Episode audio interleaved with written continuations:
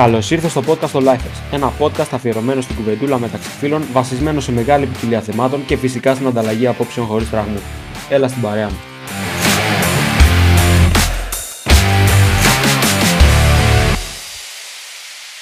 Κυρίες και κύριοι, καλώς ήρθατε σε ένα ακόμα επεισόδιο των Lifers. Είμαι ο Κωνσταντίνος. Σήμερα παρέα με τον Πέτρο Πριβέ. Γεια σου, Πέτρο. Καλησπέρα, καλησπέρα. Οι δυο μας σήμερα. Σήμερα Πριβέ, ναι. Ο Ηρακλή μας είναι αρρωστούλη. Είναι από αυτές τι περίεργε και τα κρυολογήματα που πιάνουν τελευταία το, τώρα τον κόσμο το καλοκαίρι. Και περαστικά στο φίλο μας. Περαστικά μόλις το ακούσει το επεισόδιο. Αν και νομίζω, ελπίζω όταν το ακούσει να είναι καλύτερα. Αλλά ρε φίλε, αυτό το πράγμα με όποιον έχω μιλήσει τελευταία είναι άρρωστος. Χωρίς υπερβολές. Εγώ έκανα δεν, το, ξέρω τι γίνεται. το φοβερό σερί 5 στα 5 από Ιανουάριο μέχρι Μάιο αρρώστενα 5 με 7 μέρες κάθε μήνα. Δεν ξέρω τι ήταν. έγινε. Ελπίζω ότι... που με έπιανε. Ναι, αυτό το μήνα δεν θα αρρωστήσουμε. Μακάρι, μακάρι, δηλαδή είναι ανησυχητικό. Λοιπόν, όπως είπαμε σήμερα πριβέ, σήμερα θα μιλήσουμε με τον Πετρί για ένα θεματάκι το οποίο έχουμε εμπειρία και ίδιο πάνω κάτω. Ε, μπορεί σε κάποιους να είναι και δίλημα για το τι θα κάνουν, οπότε η άποψή μας μπορεί να βοηθήσει. Σήμερα θα μιλήσουμε λίγο για το πώς είναι να σπουδάζει κάποιος Ελλάδα και το πώς είναι να σπουδάζει κάποιος εξωτερικό. Προσωπικά, εγώ έχω εμπειρία και από τα δύο. Ο Πέτρος έχει εμπειρία από το εξωτερικό. Αλλά έτσι θα το κάνουμε λίγο κουβεντούλα. Πώς το έζησε ο καθένας, τι διαφορετικό έχει από εδώ. Να έτσι να σχηματιστεί μια, μια άποψη, έτσι, ένα κεντρικό συμπέρασμα. Πετρί, αν και το είπες στο προηγούμενο επεισόδιο. Στο προηγούμενο πράγμα, ναι. Για πες εσύ, πού σπούδασες. Έτσι για το ρεζούμε ξανά. Ναι. Εγώ σπούδασα τέσσερα χρόνια στο Τεχνικό Πανεπιστήμιο της Σόφιας Computer Science and Engineering. Ουσιαστικά δεν πέρασα κάπου στις Πανελλήνιες που έδωσα. Οπότε πήγα πάνω Σόφια, ε, πήγα στο Τεχνικό Πανεπιστήμιο, είδα τις σχολές και επέλεξα την, ε, τον κλάδο της πληροφορικής που είναι μια επιλογή που δεν τη μετανιώνω. Ήταν πολύ ωραία εμπειρία από όλες τις απόψεις. Το σύστημα εκεί πώς είναι, ε, ενώ πώς κατέληξες εκεί στη Βουλγαρία, δηλαδή Ρε παιδί μου, υπάρχει κάποια διαδικασία για να διαλέξεις πανεπιστήμιο ή κάτι τέτοιο; Ή είναι όπως το κάθε ξένο πανεπιστήμιο, πας κάνεις αίτηση, πληρώνεις διδακτορία και ούτω καθεξής. Αυτή είναι η αίτηση. Ουσιαστικά ε, σου ζητάνε το απολυτήριο Λυκείου για να δουν τους βαθμούς των μαθημάτων σου. Σε περίπτωση που έχεις πολύ χαμηλά ας πούμε, μαθήματα όπως είναι τα μαθηματικά ή η φυσική, η χημεία και τα σχετικά, σε βάζουν να κάνεις ένα προπαρασκευαστικό έτος όταν μιλάμε για πολυτεχνικές σχολές. Ε, ναι, ναι, ναι, υπάρχει. Προπα... Βάζουν και προπαρασκευαστικό έτος. Ε, από εκεί και πέρα... Δεν υπάρχει Ναι, από εκεί και πέρα σε βάζουν να κάνεις ένα τεστ στη γλώσσα, στα αγγλικά, γιατί εγώ ήμουν σε αγγλόφωνο τμήμα, όχι σε βουλγαρόφωνο, οπότε θέλουν να ξέρουν ότι έχεις μια τυπική γνώση αγγλικών ώστε να μπορείς να παρακολουθήσεις ε, το πανεπιστήμιο. Και από εκεί και πέρα εφόσον περάσεις και αυτό το τεστ, πληρώνεις τα δίδακτρα του πρώτου εξαμήνου και ξεκινάς κανονικά τη φοιτησή σου. Να δηλαδή, δούμε τα αγγλικά δεν είχατε εσείς τέτοιο. Πώς το λένε, να δεν ε, είχατε να πας να κάνεις η ELTS που Όχι. έχουν σε άλλα πανεπιστήμια. Όχι. Δεν είχε η ELTS.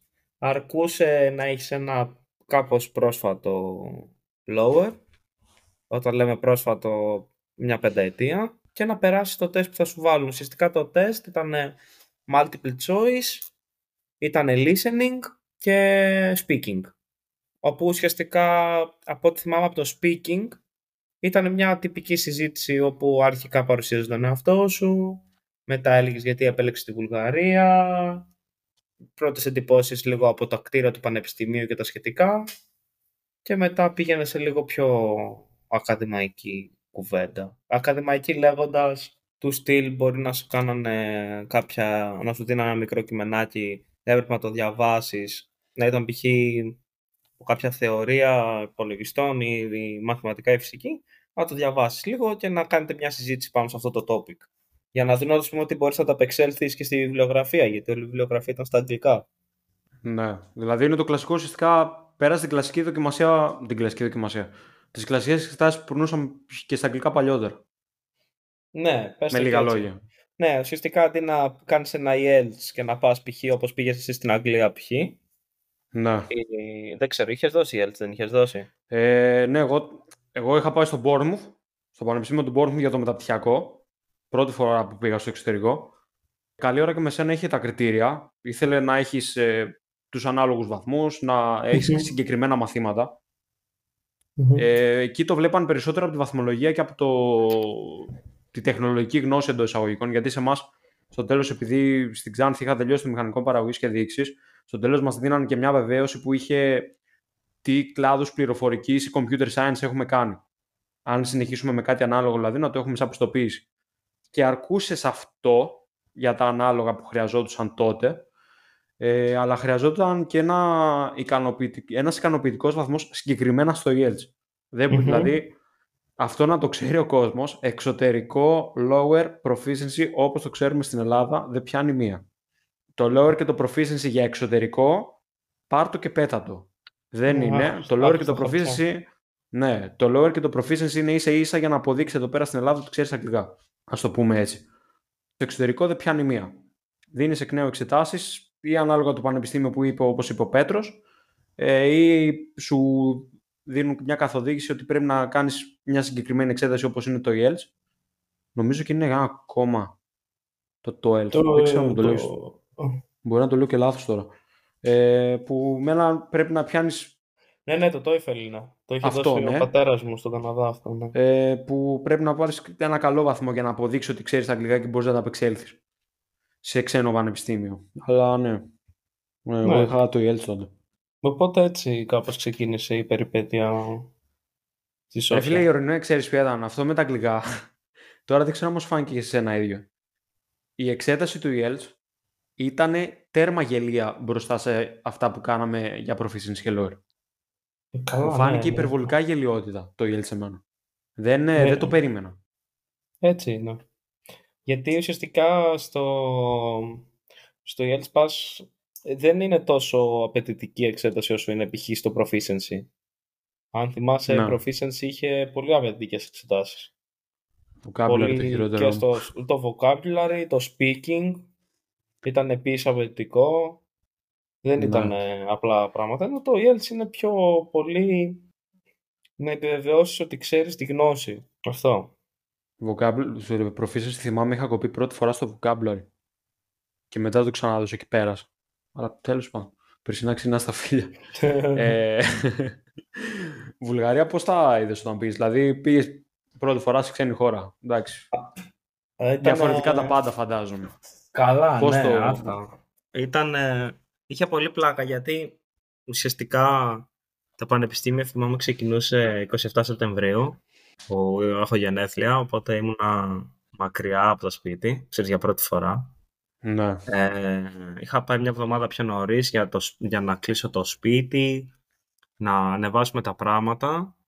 Και θυμάμαι όταν είχα βγει μια-δυο βόλτες με τον μπαμπά μου εκεί στη γειτονιά, είχα εντοπίσει συγκεκριμένα που είναι ένα σούπερ μάρκετ. Μόνο εκείνο. το οποίο είχε μέσα μαγειρευτό φαγητό. Τώρα, εγώ έφυγα από την Καβάλα. Το σούπερ μάρκετ μέσα. Εκεί. Ναι, είχε μέσα φαγητό. Πώς είναι τώρα π.χ. πλέον, το κάνανε και εδώ στην Ελλάδα, τη π.χ. Που έχει τα έτοιμα του... Μπρα... Όχι, όχι, αυτά, όχι, ναι. μαγειρε... όχι, όχι, όχι. Μαγειρευτό φαγητό. Τι; Έχει κοτόπουλα. Ο σκλαβένι τώρα. το πας... μαγειρεύουν εκείνη την ώρα. Ναι, ναι, ναι. Ναι, ναι, ναι, μπράβο. ναι, ναι, ναι αυτά στη Σόφια υπήρχαν από το 2015. Οπότε, επί μία εβδομάδα είχα εντοπίσει εκείνο το σούπερ μάρκετ και όταν μ' άφησε ο πατέρας μου και έφυγε, η μόνη διαδρομή που έκανα ήταν από το σπίτι μου στο σούπερ μάρκετ, πήγαινα εκεί πέρα, επειδή δεν μιλούσαν αγγλικά, έδειχνα με το δάχτυλο τι θέλω να φάω έπαιρνα τα πράγματα, πήγαινα στο ταμείο, πλήρωνα και έφευγα και ξανά μπαίνα στο σπίτι. Ήταν, ήταν είχε, είχε πολύ πλάκα. Και κάποια Με τη γλώσσα δυσκολεύτηκες. Ε, όχι. Στη Βουλγαρία, δεν, την έμαθα, δεν την έμαθα ποτέ στο 100%. Έμαθα τα βασικά για να μπορώ να επικοινωνώ και να κάνω εύκολη την καθημερινότητά μου. Αλλά ναι, όχι, δεν την έμαθα ποτέ σε βάθος. Αλλά εντάξει, τα βασικά για να συνεννοείσαι και να έχεις μια εύκολη καθημερινότητα, τα ξέραμε. Να μπορείς να μιλάς με τον ιδιοκτήτη του σπιτιού, να, στο ταξί, στο σούπερ μάρκετ, να ζητήσεις αν χρειαστεί οδηγίες στον δρόμο. Αυτά τα ξέραμε. Ναι. Νίκιαζε ή εσύ. Νίκιαζα, νίκιαζα. Νίκιαζα, δεν υπάρχει, δεν υπάρχει τόσο πολύ έννοια της αιστείας στη Βουλγαρία. Υπάρχει, υπάρχει μόνο για τους Βούλγαρους δεν θέλω να ακουστεί κάπως αυτό, αλλά για αυτούς που έχουν κάπως χαμηλά εισοδήματα. εκείνοι ουσιαστικά έχουν το δικαίωμα να πάνε για να μείνουν στην αιστεία και εφόσον είναι από άλλη πόλη. Δηλαδή αν πάει Με από ειδικά κάποιο κριτήρια, χωριό. δηλαδή. Με ειδικά κριτήρια. Ε, Οκ. Και οι εστίες τους εκεί πέρα είναι σε καλή κατάσταση. Μπορώ να πω, επειδή έχει τύχει να, να μπω να δω εστία, γιατί είχαμε και στο κάμπους, ε, είναι σε πολύ καλύτερη κατάσταση από ότι εδώ οι ελληνικές. Γιατί ξέρεις όμως τον λόγο, γιατί εκεί πέρα ο φοιτητής, ο Βούλγαρος, πληρώνει και εκείνος ένα μικρό αντίτιμο στο πανεπιστήμιο κάθε εξάμηνο και πληρώνει και τη διαμονή του στην εστία. Οπότε μαθαίνει να εκτιμάει τη, τα facilities που του προσφέρονται για να πάρει τη γνώση από το πανεπιστήμιο. Είτε αυτό είναι Ναι. αιστεία, είτε αυτό είναι αίθουσα διδασκαλίας, είτε είναι το προάβλιο του κάμπους. Δεν είχε δηλαδή σκουπίδια κάτω, καλά γκράφιτι δεν το συζητάμε, αυτά δεν υπάρχουν. Αυτά είναι μοναδικό ελληνικό προνόμιο. Ρε φίλε, δηλαδή ακόμα και τώρα δεν μπορώ να το βλέπω αυτό το πράγμα. Το έβλεπα στο Πανεπιστήμιο, στο Πολυτεχνείο στην Ξάνθη για το ιστορικό και μόνο προπτυχιακά τελείωσα στο Πολυτεχνείο της Ξάνθης Μηχανικός Παραγωγής και Διοίκησης. Μία που το έβλεπα στο Πολυτεχνείο εκεί, γκράφιτι παντού. Οκ. Μία που το βλέπω τώρα που κάνω το διδακτορικό εδώ στην Καβάλα, γκράφιτι παντού. Ρε φίλε, δεν μπορώ ρε. γαμώ. Δεν, το βλέπω, δηλαδή και τώρα που πάμε καμιά φορά βόλτα στην Ξάνθη επειδή είναι δίπλα. Το βλέπω και τσατίζομαι. Και μου έρχεται στο μυαλό που όταν, πήγε, όταν ήμουν στον Bournemouth. Ρε φίλε, πεντακάθαρα τα πάντα, προσεγμένα τα κτίρια, συντήρηση συχνά πυκνά, σκουπίδι κάτω δεν θα βρεις, ζημιά σε τείχο δεν θα δεις, γκράφιτι δεν πρόκειται να δεις σε πανεπιστήμιο.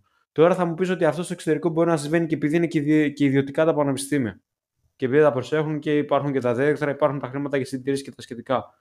Αλλά ρε φίλε, δεν μπορεί ρε.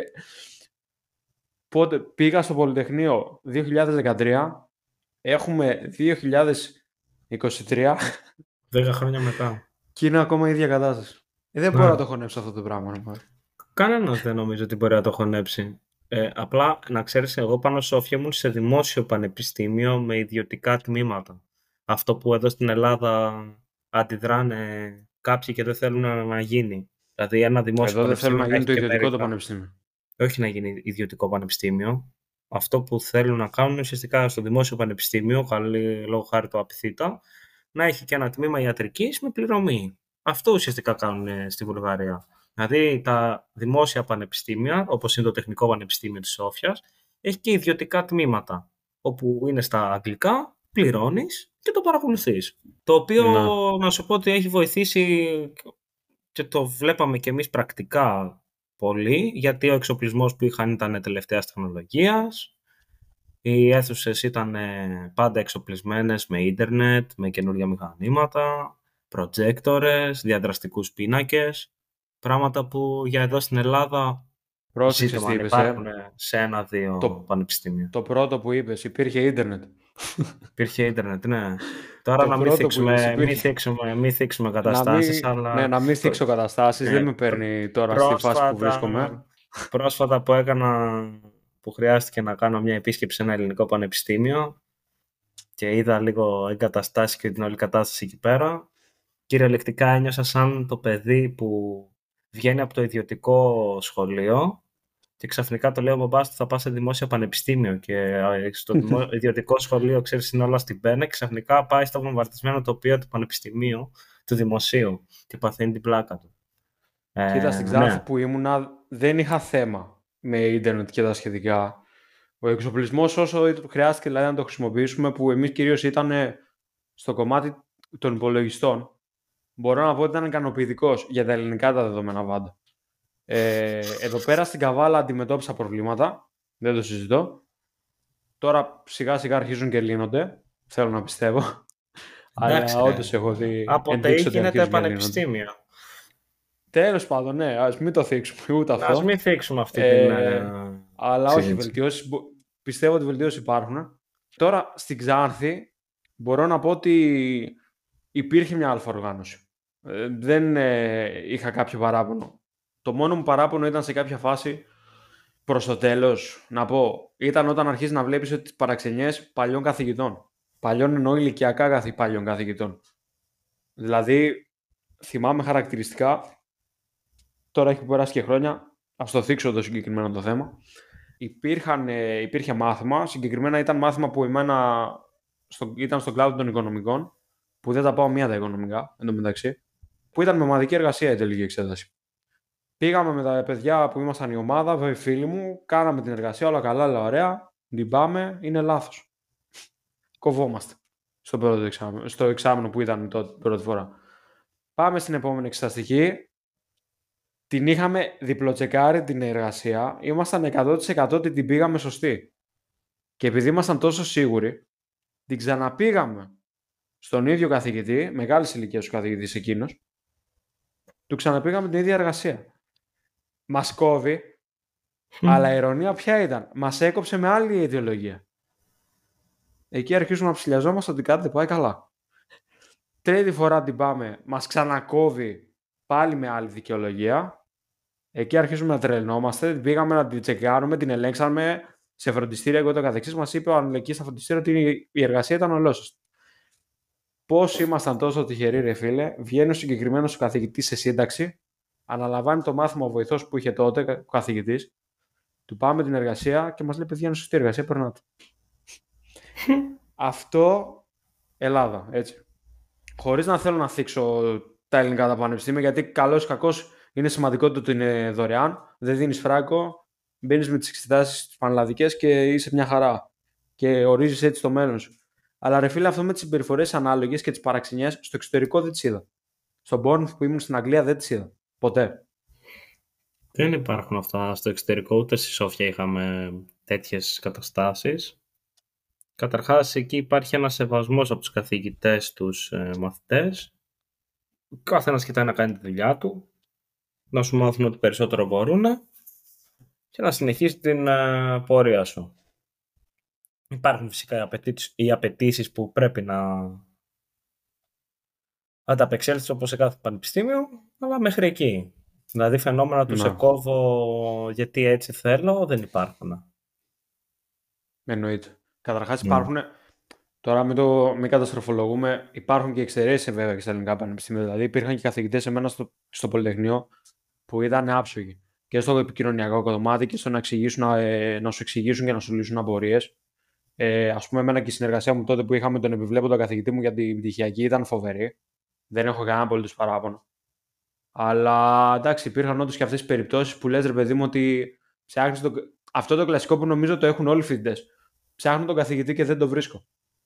Δόξα τω Θεώ τώρα αυτό το πρόβλημα που δεν το έχω. Αλλά τότε το είχα. Εξαιρέσεις τον κανόνα πάντα υπάρχουν. Εξαιρέσεις τον κανόνα πάντα υπάρχουν.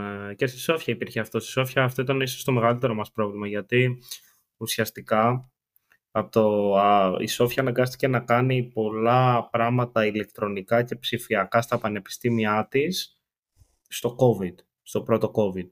Μέχρι ναι. τότε είχαμε τα student books βιβλιαράκι, πήγαινε στον καθηγητή, σου έβαζε υπογραφή.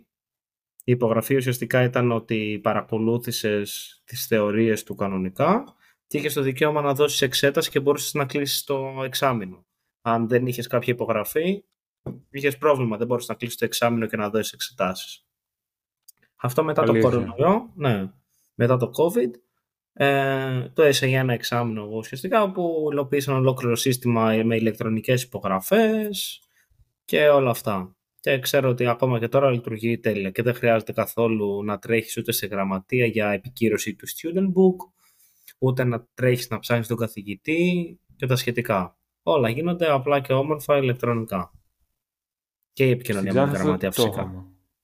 Στη Ξάνθη αυτό δεν το είχαμε. Στην Αγγλία ήταν ε, στο μεταπτυχιακό, ήταν όλα ηλεκτρονικά. Το χειρόγραφο, το εκτυπωμένο, το χαρτί στην Αγγλία δεν το βρίσκες. Σε καμία περίπτωση γραμματεία όποτε ήθελες την έβρισκες. Εννοείται. Τώρα, βασικά, το δικό μου το παράδειγμα δεν είναι, για το κομμάτι του εξωτερικού δεν είναι, περιέχει εξετάσει. Γιατί υπάρχουν και μετα, τα, τα μεταπτυχιακά που τελειώνουν μόνο με την ολοκλήρωση εργασιών. Ε, εγώ ήμουν σε αυτή την περίπτωση. Δηλαδή στην Αγγλία δεν είχα καθόλου εξεταστική. Ήταν καθαρά εργασίες. Να πω την αλήθεια, μου άρεσε και περισσότερο. Εντάξει, την Ξάνθη εννοείται εξεταστικές, άγχος το ένα άλλο κάτσε διάβασε, δεν ξέρω τι. Να πω και το, το αμάρτημά μου, Ξάνθη δεν πατούσε, μετά από ένα σημείο δεν πατούσα σχολή, αλλά το ρήμαζα το διάβασμα στην εξαστική. Πώς τα κατάφερα δεν ξέρω. Αντικειμενικά. Αλλά υπάρχουν διαφορές. Αλλά αυτό που έχω να πω, που εξεπλάγει όταν το διαπίζωσα, όταν έψαχνα το μεταπτυχιακό και το βρήκα, ήμουν τυχερός γιατί ο καθηγητής εκεί στην Αγγλία με τον οποίο μίλησα ήταν Έλληνας και του είπα ότι τελείωσα σε Πολυτεχνείο της Ελλάδας. Φίλε μου γύρισε και μου είπε ότι αν κάνεις έτοιμο, μόλις την κάνεις την έντηση τέλος πάντων, θα σε δεχτούν με κλειστά τα μάτια γιατί λέει στο εξωτερικό. Αυτό δεν έχω καταλάβει ακόμα πώς, αλλά μάλλον θα υπάρχει βάση. Το πρόγραμμα σπουδών λέει της Ελλάδας θεωρείται πυρηνική βόμβα για τους ξένους. Δηλαδή, μας έχουν για ιδιοφυίε στο εξωτερικό. Αυτούς που έχουν σπουδάσει στην Ελλάδα. Και συγκεκριμένα μου επιχειρηματολόγησε κάπως το γεγονός ότι αυτά που διδάσκεται κάποιος σε ένα πολυτεχνείο της Ελλάδας, ούτε τα μισά δεν τα μαθαίνουν στην Αγγλία. Δηλαδή κάποιος πάει με πολύ περισσότερες γνώσεις από έναν μέσο Άγγλο στα πανεπιστήμια. Τώρα δεν ξέρω κατά πόσο ισχύει αυτό, αλλά ο άνθρωπος για να μου το είπε κάτι θα ξέρει. Τότε. Ναι, αυτό έτσι είναι. Ε, αυτό το παρατήρησα και εγώ στη Σόφια. Ε, ουσιαστικά, ακόμα και, και στο Λύκειο, οι βάσεις που παίρνουμε είναι πολύ καλές. Και μπορείς να ανταποκριθείς ε, στο πρόγραμμα σπουδών για προπτυχιακό. Και πόσο μάλλον άμα βάλεις και το προπτυχιακό εδώ Ελλάδα και πας για μεταπτυχιακό έξω. Ισχύει ότι είναι υπερφορτωμένα τα προγράμματα σπουδών σε όλες τις βαθμίδες εκπαίδευσης στην Ελλάδα, αλλά αυτό ίσως μας κάνει και καλό. Ναι, όχι, αυτό ισχύει. Αυτό κάνει καλό. Το έζησα. Δεν κοκοράκι σήμερα. Ε, το έζησα. και ρε φίλε... ε, το έζησα σε πλήρες βαθμό και το ζόρι, γιατί όντως ε, και στα πολυτεχνία και στα θετικών επιστημών, όπως όπως είσαι εσύ ο, ο δικός σου κλάδο, ε, είναι υπερφορτωμένα όντως. Ναι. Και το έζησα σε μεγάλο βαθμό και στην Αγγλία αυτή τη διαφοροποίηση. Το γεγονός, ας πούμε, τα μαθηματικά π.χ. Είχε τύχει να χρειαστεί να γίνουν κάποιοι μαθηματικοί υπολογισμοί στο εξωτερικό στο, σε κάποιο αντίστοιχο μάθημα ε, εγώ και δύο-τρεις ακόμα ήταν που είχαμε τη δυνατότητα να λύσουμε κάποιο πρόβλημα συγκεκριμένο. Οι άλλοι ήταν σε φάση πώς γίνεται αυτό; Ε, δεν, ναι. ξέρω, ναι, δεν τα έχουμε μάθει. Που για μας ήταν το αυτονόητο ότι τα μαθαίνει κάποιος στην Ελλάδα, ξέρω. Ναι, ναι, αυτό το, το έσα και εγώ θυμάμαι τι ήταν, παραγόγους, παραγόγους και Α, ολοκληρώματα και τα σχετικά που εμείς αυτά τα διδασκόμαστε ξέρω εγώ στο Λύκειο όταν ζητήθηκαν πάνω στη Σόφια, περισσότεροι είχαν πελαγώσει. Και εμεί ήμασταν σε φάση, μα αυτή είναι η ηλικίου, ξέρω εγώ. Προφανώς και το ξέρουμε. Ναι, είχε, έχει τέτοια. Ναι, σαφώς. Έχει ναι. τόσο μεγάλη διαφορά. Αλλά η διαφορά που οφείλω να πω ότι είναι μεγάλη μεταξύ εξωτερικού και Ελλάδας και καλός ή κακός νομίζω ότι θα αργήσει να ισοσταθμιστεί κάπως Παίζει ρόλο και το γεγονός ότι στο εξωτερικό, όπως είπαμε, επειδή είναι ιδιωτικά τα πανεπιστήμια, ο εξοπλισμός, οι χώροι και ούτω καθεξής είναι σε μακράν καλύτερο επίπεδο από ό,τι εδώ στην Ελλάδα. Στο εξωτερικό έχουν πολύ μεγαλύτερη τεχνογνωσία από ό,τι εμείς. Δηλαδή, ε, οι φοιτητές εκεί πέρα ξέραν πράγματα ως προς εξοπλισμό σε τεχνολογικό επίπεδο εννοείται και γενικότερα ό,τι αφορά software ή hardware ε, που εγώ σε τόσο μεγάλο βαθμό δεν τα ήξερα. Φυσικά εκεί, άμα πήγαινες να δεις, υπήρχαν. Ε, τι να σου πω, ρε φίλε, είχαν ξεχωριστό εργαστήριο για cloud computing, ξέρω Εκεί τρελάθηκα. Δηλαδή, που στην Ελλάδα, πούμε, δεν υπήρχε. Δεν ξέρω τώρα άμα υπήρχε στο τμήμα των ηλεκτρολόγων. Είχαν ξεχωριστό εργαστήριο, δηλαδή αυτό που είπα για cloud computing. Είχαν άλλο εργαστήριο για cyber security. Είχαν άλλο εργαστήριο, έχει τύχει να μπω και σε εργαστήριο που ήταν για game design και είδα τους υπολογιστές και τρελάθηκα, πέθανα ε, κυρτές οθόνες ε, τελευταίας γενιάς κάρτες γραφικών και να λέω εντάξει εμείς εδώ πού, ούτε καν. Δεν πρόκειται να το δεις αυτό στο πανεπιστήμιο. Ναι, γιατί στα, στα πανεπιστήμια στο εξωτερικό πηγαίνουν με μεγάλη κολοσσή και επενδύουν. Π.χ. εμείς είχαμε επενδύσει από τη Microsoft που είχε εργαστήρια ρομποτικής, εργαστήριο AI, είχε εργαστήριο ε, τηλεπικοινωνιών, όπου ήταν όλες οι, όλη η τηλεπικοινωνιακοί, πώς λέγονται, τηλε, ε, εταιρείες, πάροχοι, τηλεπικοινωνιακοί πάροχοι της Βουλγαρίας το στήριζαν. Κάναμε πάρα πάρα πάρα πάρα πολύ συχνά συνέδρια που ερχόντουσαν εταιρείες και μιλούσαν στους μαθητές όπως ήταν η VMware, όπως ήταν ε, η Qualcomm, από την ώρα ναι. από τις τοπικές, τοπική αντιπρόσωπη δηλαδή της Oracle, π.χ. στη Βουλγαρία, αλλά συνέχεια ας πούμε, τα αμφιθέατρα είχαν σαν μέρες καριέρας, αν μπορούμε να το πούμε έτσι, και ενημέρωση των φοιτητών όλη την ώρα. Mm. Ε, επίσης είχαμε απεριόριστη πρόσβαση σε όλες τις υπηρεσίες της Microsoft, τα Office, ε, το, το Visual Studio, ό,τι θέλαμε από αυτά ήταν 100% δωρεάν στη διάθεσή μας όποτε θέλαμε. Πράγματι και σε εμάς στην, στην Αγγλία, ναι. Πράγματι που ναι, μεν υπάρχουν εδώ στην Ελλάδα, αλλά όχι σε όλα τα, όχι σε όλα τα τμήματα νομίζω. Δεν υπάρχουν σε όλα τα πανεπιστήμια. Αυτό είναι, ισχύει κατά πολύ. Δεν υπάρχουν ε, κάποια free rights που υπάρχουν στα, στα ξένα τα πανεπιστήμια και κάποια τσάμπα resources. Ε, εδώ στην Ελλάδα όντως δεν υπάρχουν. Δεν υπάρχουν σε όλα, όπως είπες. Ναι, ας πούμε, δεν είναι στα δηλαδή ότι θα το πετύχεις. Σε κάποια, ας πούμε, τα περισσότερα πανεπιστήμια νομίζω δίνουν το Open Office εδώ στην Ελλάδα και όχι ας πούμε το Microsoft. Το Open Office το κατεβάζει και τσάμπα. Ναι, αυτό, αυτό. Τους προτείνουν να πάτε να βάλετε το Open Office, ξέρω εγώ, ε. και δεν, γιατί δεν έχουν license από τη Microsoft. Που, που στο εξωτερικό αυτό θεωρείται δεδομένο στα πανεπιστήμια, ότι θα έχεις το license της Microsoft, ότι εγώ επειδή ήμουν στο, στο τομέα της πληροφορικής είχαμε εννοείται την ε, ε, ακριβή έκδοση του Visual Studio, εκπτώσεις στα Microsoft Stores και τα σχετικά, ναι. ως φοιτητής. Πράγματα που εδώ απουσιάζουν. Πάντως για να μην τρομάζει ο κόσμος αν υπάρχει κάποιος ο οποίος σκέφτεται το ενδεχόμενο να πάει στο εξωτερικό είτε για κάποιον πρωτοπτυχιακό ή σαν προπτυχιακός φοιτητής ε, επειδή λέμε ιδιωτικό πανεπιστήμιο πληρώνεις και τα σχετικά υπάρχουν λύσεις εγώ ήμουν από τις περιπτώσεις από τις οποίες πλήρωνα, πλήρωνα κανονικά τα διδακτρά. Υπάρχουν όμως και περιπτώσεις, ας πούμε, στο ενδεχόμενο της Αγγλίας. Τώρα δεν ξέρω κατά πόσο ισχύει αυτό λόγω Brexit και τα σχετικά τότε υπήρχε η δυνατότητα κάποιος να πάρει δάνειο, το οποίο δίνεται αποκλειστικά σε φοιτητές και για να πληρωθούν τα δίδακτρα κανονικά και μετά πληρώνεις κάθε φορά ένα μικρό ποσοστό από την πρώτη στιγμή που πιάζει δουλειά. Δηλαδή, από το μηνιαίο σου το μισθό, ένα μικρό ποσοστό πηγαίνει σιγά σιγά στα... στο δάνειο που σου δόθηκε από την κυβέρνηση της Αγγλίας για να σπουδάσεις. Οπότε υπάρχουν λύσεις. Τώρα, μια παρένθεση που ήθελα να βάλω πριν που είχαμε πει για τη διαβίωση που έπλεγε, που είπες ότι έμενε στο διαμέρισμα. Στην Ελλάδα, η πιο συχνή λύση για κάποιον μπορεί είναι το διαμέρισμα. Κακά τα ψέματα. Στην Ξάνθη, εγώ καλή ώρα όπως εσύ, όπως στο πρωτυχιακό εννοώ, καλή ώρα όπως εσύ, είχα το διαμέρισμά μου όλα καλά, όλα ωραία, φοιτητική ζωή τέλεια, μια χαρά. Στην Αγγλία είχα την αιστεία. Στην, στην αιστεία ομολογώ ότι θέλει προσοχή. και προσοχή λέω από την άποψη ότι ψάχνεις κριτικές, όπως και δίποτε. Ψάχνεις να βρεις αμένα κοντά στο πανεπιστήμιο, ψάχνεις να βρεις τι γίνεται τριγύρω. Ε, ψάχνεις να βρεις τη διαχείριση, γιατί άμα είναι ιδιωτικό, αν είναι ιδιωτική αιστεία, πρέπει να δεις τι ακούγεται και τι όχι. Αν υπάρχουν καλά νέα, να το πω εντός εισαγωγικών, ή όχι. Εγώ ήμουνα σε μια κατάσταση 50-50 τότε στην Αγγλία. Από την άποψη ότι βρήκα αιστεία η οποία ήταν αποκλειστικά για μεταπτυχιακούς φοιτητές ε, ήμουν τυχερός γιατί υπήρχαν τα πάντα τριγύρω από εστιατόρια και σούπερ μάρκετ μέχρι μαγαζιά για να ψωνίσω ό,τι θες. Ένα τέταρτο με τα πόδια από το πανεπιστήμιο, αλλά η διαχείριση της εστίας ήταν. Δεν θέλω να σχολιάσω. Τέλος πάντων. Ήταν και τότε η περίοδος με COVID και, και με Brexit και η κατάσταση ήταν λίγο περίεργη. Κοντέψαμε να χάσουμε τα λεφτά, αλλά τέλος πάντων.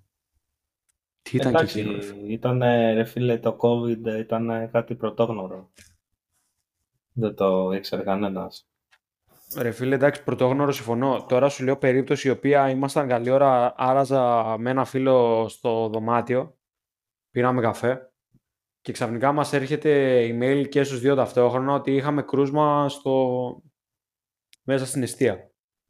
Και επειδή τότε δεν ξέραμε τι είναι, το... τι είναι ο COVID, να το πω έτσι, ξεκινάς αυτόματα να ακούς πόρτες να κλείνουν, ε, έντονες ομιλίες ε, ανοίξαμε την πόρτα και βλέπαμε τον κόσμο, ξέρω εγώ, να... Πώς υπάρχει το γκίφ με το χείο που λέει ο κορονοϊός επεκτείνεται θα πεθάνουμε όλοι; No. Κάτι τέτοιο πήγε, συνέβαινε τότε. Ήταν τρελό. Δεν υπήρχε. Δηλαδή, η διαχείριση της αιστείας για το συγκεκριμένο το συμβάν ήταν απαράδεκτη. Γι' αυτό λέω προσοχή σε τι αιστεία επιλέγεται ως διαχείριση. Ήταν κακή. και αν κάνετε κάποια παραγγελία τύπου κάποιο δέμα και για τη συντήρηση. Ήταν τέλος πάντων, ήταν κακή, είχαμε διάφορα. Τέλος πάντων, πέρασε και αυτό. Ε. Αλλά στην Ελλάδα όταν κάποιος σπουδάζει και ζει στο δικό του διαμέρισμα, πιστεύω ότι είναι... απολαμβάνει και τη λεγόμενη φοιτητική ζωή. Τώρα εσύ δεν ξέρω στη Βουλγαρία πώς την βίωσες. Η Βουλγαρία είναι μια, μια προέκταση της Ελλάδας, τώρα καλός ή κακός.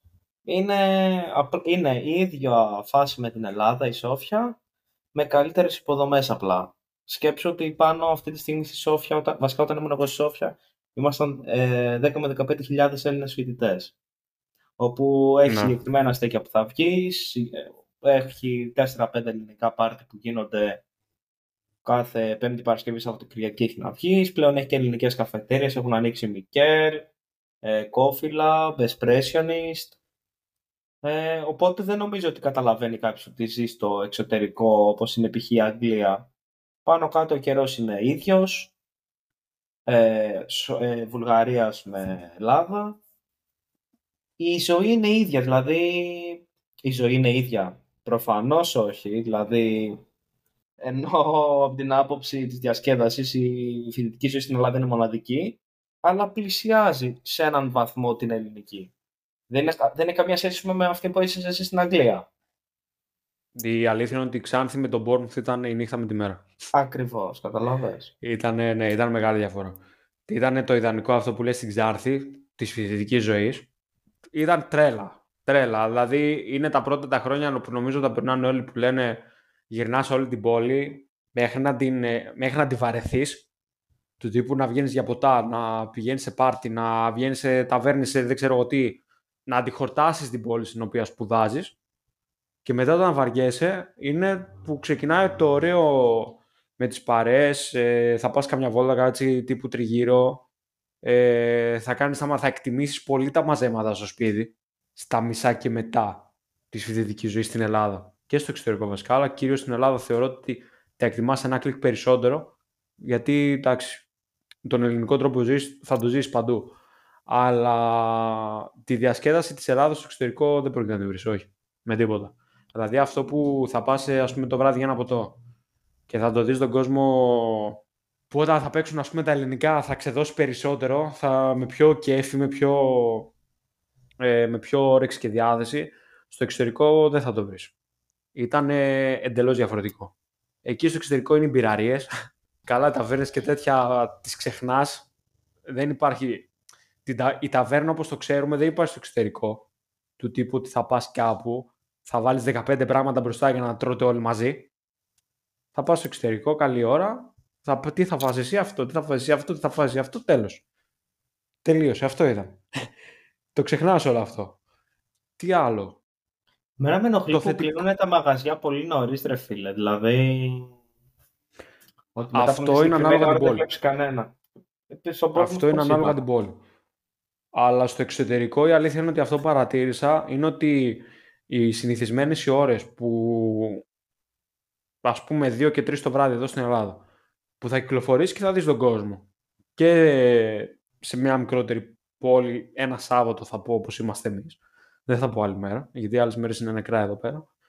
Ας πούμε μια Θεσσαλονίκη. 2-3 το βράδυ άμα κυκλοφορήσεις θα δεις κόσμο. Ωραία.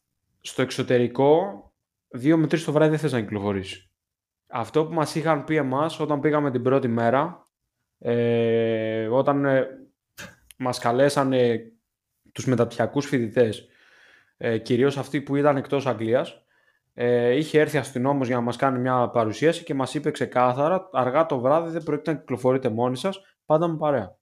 Μας το έχει ξεκαθαρίσει αυτό το πράγμα. Και ένα βράδυ καταλάβαμε όντως τι εννοεί, δεν, ευτυχώς δεν έγινε κάτι.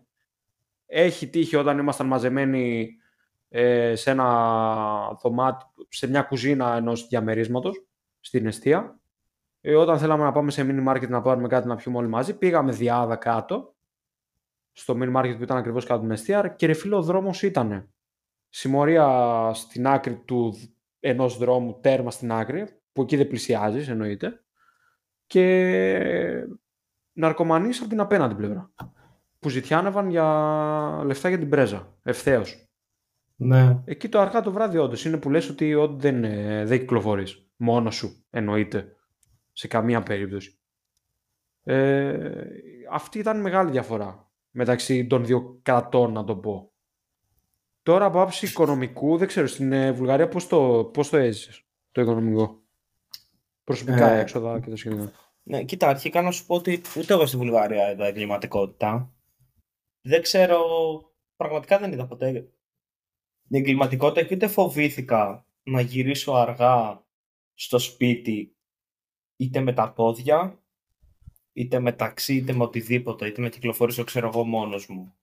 Εντάξει, σίγουρα τώρα είχε και τις περιοχές πολύ κα... κακόφημες. Προφανώς εκεί δεν πηγαίνεις να δοκιμάσεις την τύχη σου, αλλά στο κέντρο π.χ. ή στη γειτονιά μου που ουσιαστικά ήταν το Studentsky που είναι η Πανεπιστημιούπολη και είναι τα περισσότερα πανεπιστήμια εκεί πέρα, κυκλοφόρησες πολύ άνετα. Δηλαδή, είναι η περιοχή Σόφια που είδες. Ναι, ναι. Δεν, δεν είχες φόβο να μην σου την πέσουν. Οπότε από αυτή την άποψη, ούτε, εγώ στην, ούτε στην ε, Βουλγαρία, στη Σόφια είδα εγκληματικότητα. Τώρα, όσον αφορά το οικονομικό που είπες, εγώ έτυχα σε μια περίοδο προ-COVID, όπως και εσύ. Οπότε όλα ναι. τα πράγματα πρέπει να σκεφτούμε τη ζωή μας πώς ήταν το 2016. Δεν υπήρχαν ούτε αύξηση τιμών, ούτε τίποτα. Και εκεί πέρα η Βουλγαρία είναι ακόμα στο Λέβα, όπου, ε, όπου ένα ευρώ ισούται με 1,96 λέβα, ας πούμε δύο. Οπότε ναι. ουσιαστικά την έβγαζε αρκετά... Ε, με λίγα λεφτά έκανες πολλά πράγματα. Με λίγα λεφτά έκανες πολλά πράγματα. Κατά βάση με 350-400 ευρώ την έβγαζες υπερβολικά μετά και όταν λέμε υπερβολικά να τα εννοούμε να παραγγέλνεις και δύο φορές την εβδομάδα απ' έξω, φαγητό, delivery και να κάνεις μετακινήσεις μεταξύ και όχι με λεωφορείο και να πηγαίνεις και για καφέ και να βγαίνεις και Παρασκευή, Σάββατο. Είναι πολύ, είναι πολύ οικονομικά τα πράγματα. Σκέψου, όταν είχα πάει, φρέντο εσπρέσο έκανε 3,5 λέβα. Γιατί έχει φρέντο στην Βουλγαρία; Βέβαια, φυσικά. Είχε και τότε. Βέβαια. Ε, 3,5 λέβα, το οποίο είναι κάτω από 2 ευρώ. Και όταν έφυγα, ουσιαστικά τον Ιούλιο του 20, το είχε πάει, ξέρω εγώ, 4,5-5 λέβα, δηλαδή 2,5 ευρώ. Την στιγμή δηλαδή, αυτό έγινε σε μια περίοδο 4 ετών. Όταν εγώ έφυγα το 2016 από Ελλάδα, που ούτως ή άλλως πληρώνει τον καφέ 2,5 ευρώ, και πέρα και τον πλήρωνα κάτω από 2 ευρώ, καταλαβαίνεις ότι είναι αρκετά πιο οικονομικό για εμάς τους Έλληνες.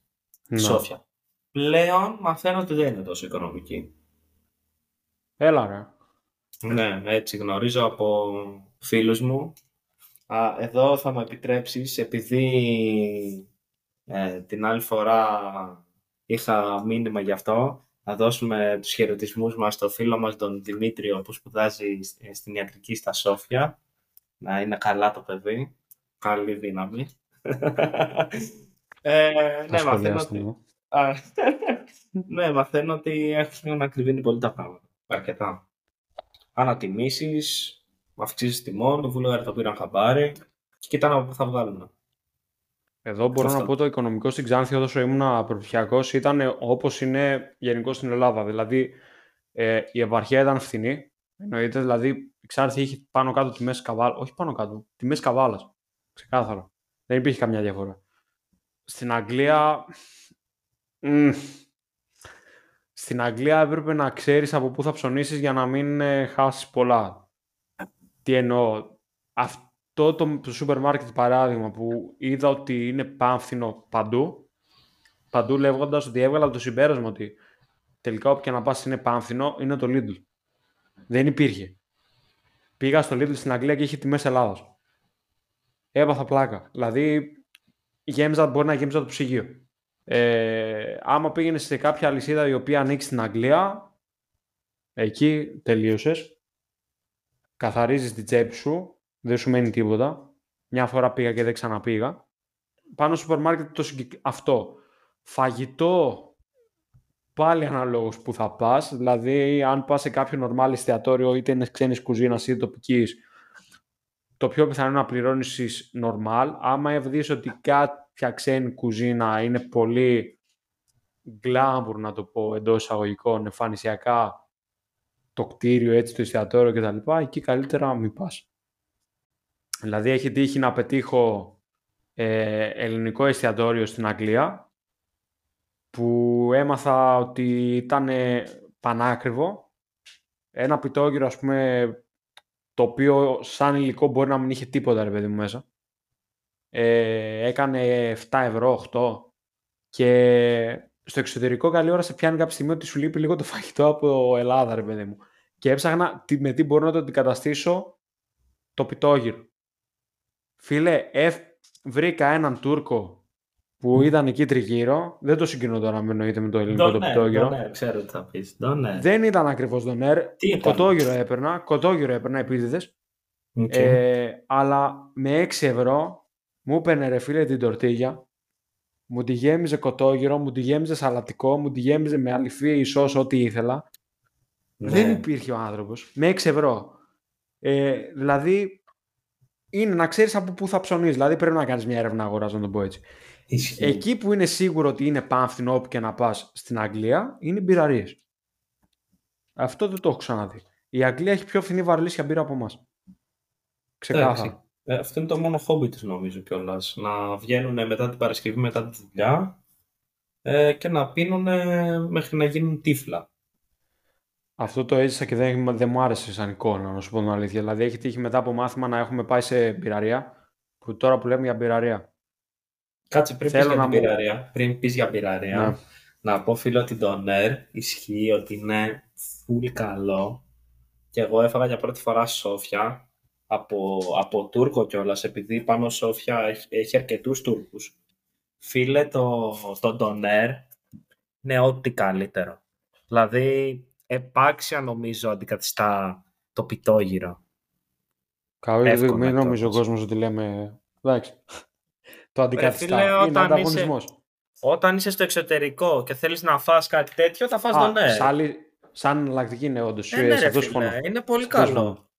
Σε αυτό συμφωνώ.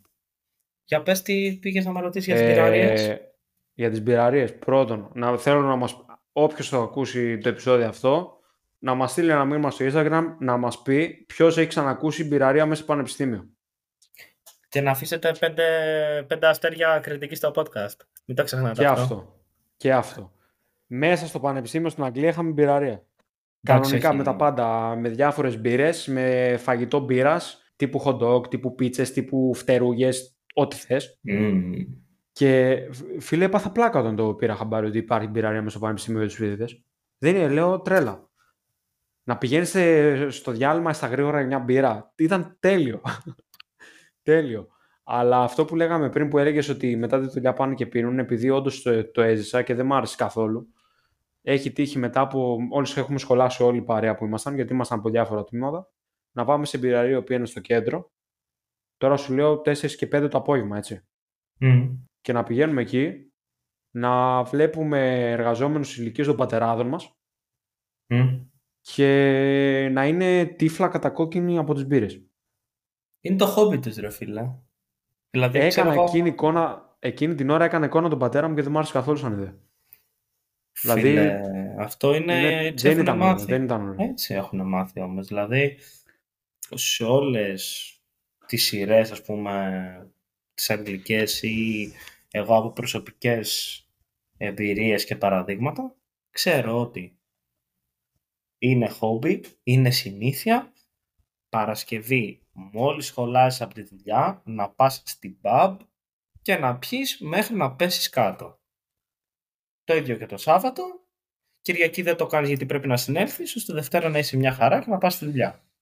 Έτσι έχουν μάθει από, από παιδιά. Προσωπικά το όποιος μας έχει πει ότι αυτό το κάνουν πολύ και για ξέσπασμα στο εξωτερικό. Ναι.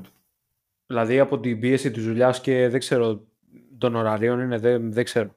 Τώρα μη λέω πράγματα που μπορεί να μην ισχύουν. Αλλά ναι, η διαφορά μπορώ να πω ότι στην νυχτερινή ζωή και στη γενικότερα στη θετική ζωή της Αγγλίας, έτσι όπως την έζησα, με, το, με την Ελλάδα, ήταν η νύχτα με τη μέρα. Α, και ένα ακόμα, όπου το είπα και νωρίτερα, αλλά με πιο λεπτομέρεια λίγο να το πω, το κλασικό το παράδειγμα της νυχτερινής ζωής στην Ελλάδα που θα πας και θα ακούσεις το ελληνικό και θα χορέψεις και θα κάνεις και θα ράνεις, Στην Αγγλία δεν υπάρχει. Όπως είπα είναι η μπειραρία, τα μπαράκια, του ωραίου τύπου μπαράκια όμως, ε, το χαλαρό το μπαρ δηλαδή, και που εντάξει το ευχαριστιέσαι και εκεί πέρα με ένα ποτάκι.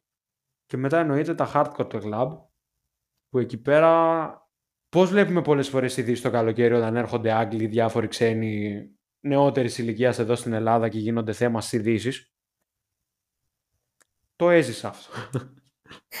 Το, είδα, ναι, το είδα να συμβαίνει στη χώρα τους. Δηλαδή, περιμέναμε με την παρέα μου στην αιστεία, το, στην αιστεία λέω, συγγνώμη, στη στάση των λεωφορείων για να επιστρέψουμε στην αιστεία μας, γιατί ήταν σε προάστιο η αιστεία μας, από το κέντρο, και βγαίνουν από ένα κλαμπ κάτι πιτσιρίγια, την, ε, τον ένα τον πιτσιρικά τον είχε παγλαρώσει η αστυνομία, γιατί έκανε φασαρία μέσα στο κλαμπ, επειδή ήταν τύφλα, και ο άλλος βγήκε ο φίλος του γελώντας και ήρθε και μας ρώτησε γελώντας ε, προς τα που πέφτει το αστυνομικό τμήμα. Όχι, όχι, όχι, καμία σχέση. Μας ρώτησε αν ε, συλλάβανε η αστυνομία κάποιον, πού θα τον πήγαιναν, ε, μεθυσμένος τώρα αυτό.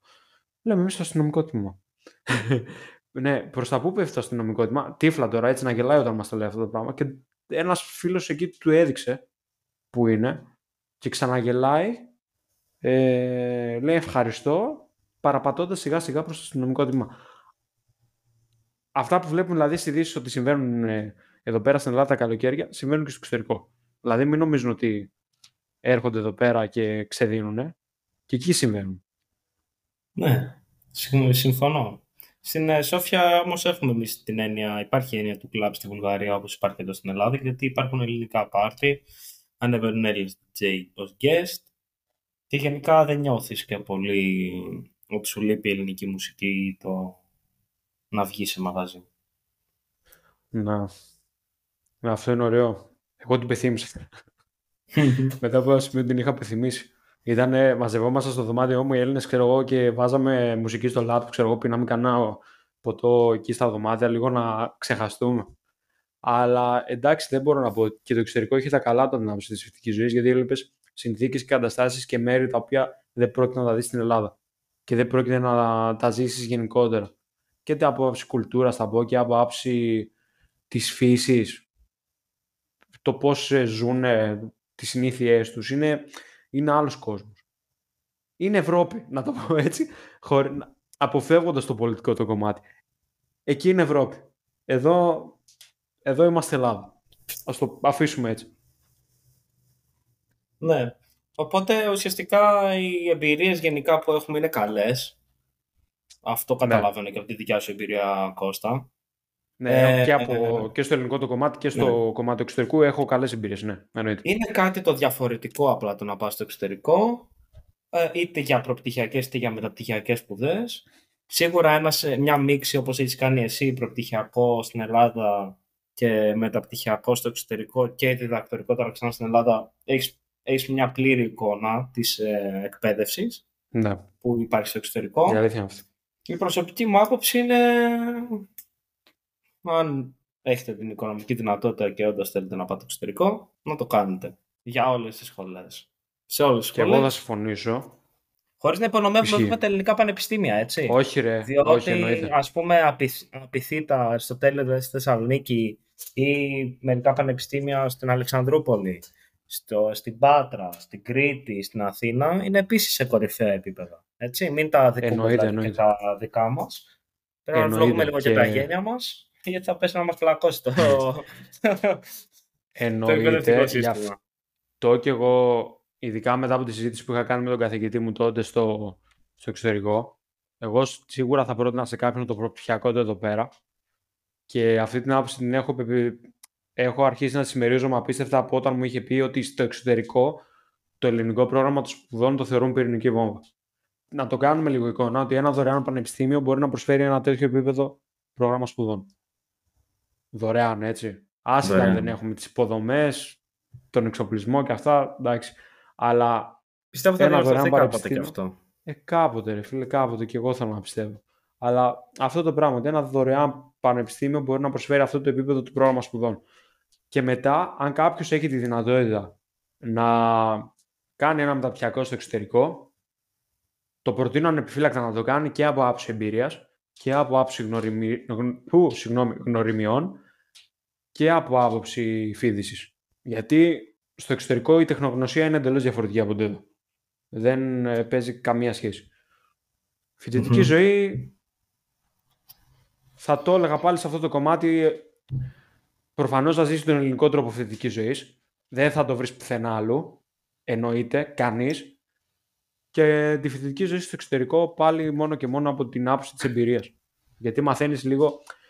Μπορώ να πω ότι από την Αγγλία γύρισα λίγο πιο ανοιχτό μυαλό σε κάποια πράγματα που εδώ πέρα από άψη νοοτροπίας έχουμε μείνει πίσω. Δεν θα το ανοίξω περισσότερο γιατί είναι ευαίσθητα θέματα. Αλλά γύρισα λίγο πιο ανοιχτό μυαλό Και χωρίς να κρίνω τόσο εύκολα. Ωραία είναι. Ναι, ουσιαστικά όπως είπα και πριν, η Σόφια είναι Ελλάδα πλέον. Δηλαδή η φοιτητική ζωή τι είναι να γίνει σαν της Ελλάδας. Δεν θα τη φτάσει ποτέ, αλλά έχει αρκετές ομοιότητες. Οπότε δεν νιώθεις και τόσο μακριά από το σπίτι σου. Και είναι μόνο 4 ώρες. Για, είτε για καβάλα δράμα, Ξάνθη Κομωτινή, είτε για Θεσσαλονίκη. Για Αθήνα είναι ένα αεροπλανάκι μία ώρα. Είναι δίπλα. Δεν καταλαβαίνεις ναι. δηλαδή και πολύ εξωτερικό. Όχι, σε αυτό το πιστεύω, ναι, γιατί και εγώ μια φορά που είχα τη Σόφια, όντως φαίνει λίγο σε ελληνικά δεδομένα. Σε αυτό έχεις δίκιο. Ναι. Το έχεις ζήσει και καλύτερα, εσύ εννοείται. Πετρί, τα είπαμε πολύ ωραία. Βγάλαμε, Μ' άρεσε η κουβεντούλα. Βγάλαμε, Κάναμε ωραία ανάλυση. Παρόλο που μας Βγάλαμε το επεισόδιο, ναι. Υπήρχε λίγο μια ανησυχία επειδή θα ήμασταν δύο, μήπως έβγαινε λιγότερο. Όπως καλή ώρα ήταν το πρώτο και το δεύτερο επεισόδιο. Αλλά πιάσαμε καλό χρόνο και δυο. Ήταν ωραίο. Πιάσαμε, ναι, δυνατό χρόνο. Λοιπόν, σας ευχαριστούμε πάρα πολύ που μας ακούσατε. Όπως είπε και ο Πέτρος νωρίτερα, αν θέλετε να μας στηρίξετε, κάντε μας ένα follow εδώ πέρα στο Spotify, αφήστε μας ένα rating εδώ στο προφίλ μας. Πέντε αστέρια. Πέντε αστέρια, ό,τι θέλετε. ό,τι και να μας αφήσετε μας βοηθάει λίγο, να έχουμε μια εικόνα τι να βελτιώσουμε, τι να προσέξουμε και ούτω καθεξής. Και φυσικά, όπως είχαμε πει και σε προηγούμενο επεισόδιο, αν υπάρχει κάποιο θέμα το οποίο θέλετε να μας ακούσετε να το συζητάμε, στείλτε μας ένα μήνυμα στο Instagram και αν δεν το έχουμε ήδη κανονισμένο να το συζητήσουμε, πολύ ευχαρίστως να το βάλουμε στο πλάνο.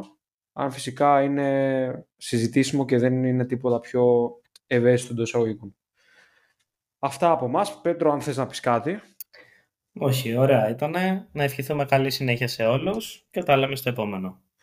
Ευχαριστούμε πάρα πολύ. Καλή συνέχεια σε όλους.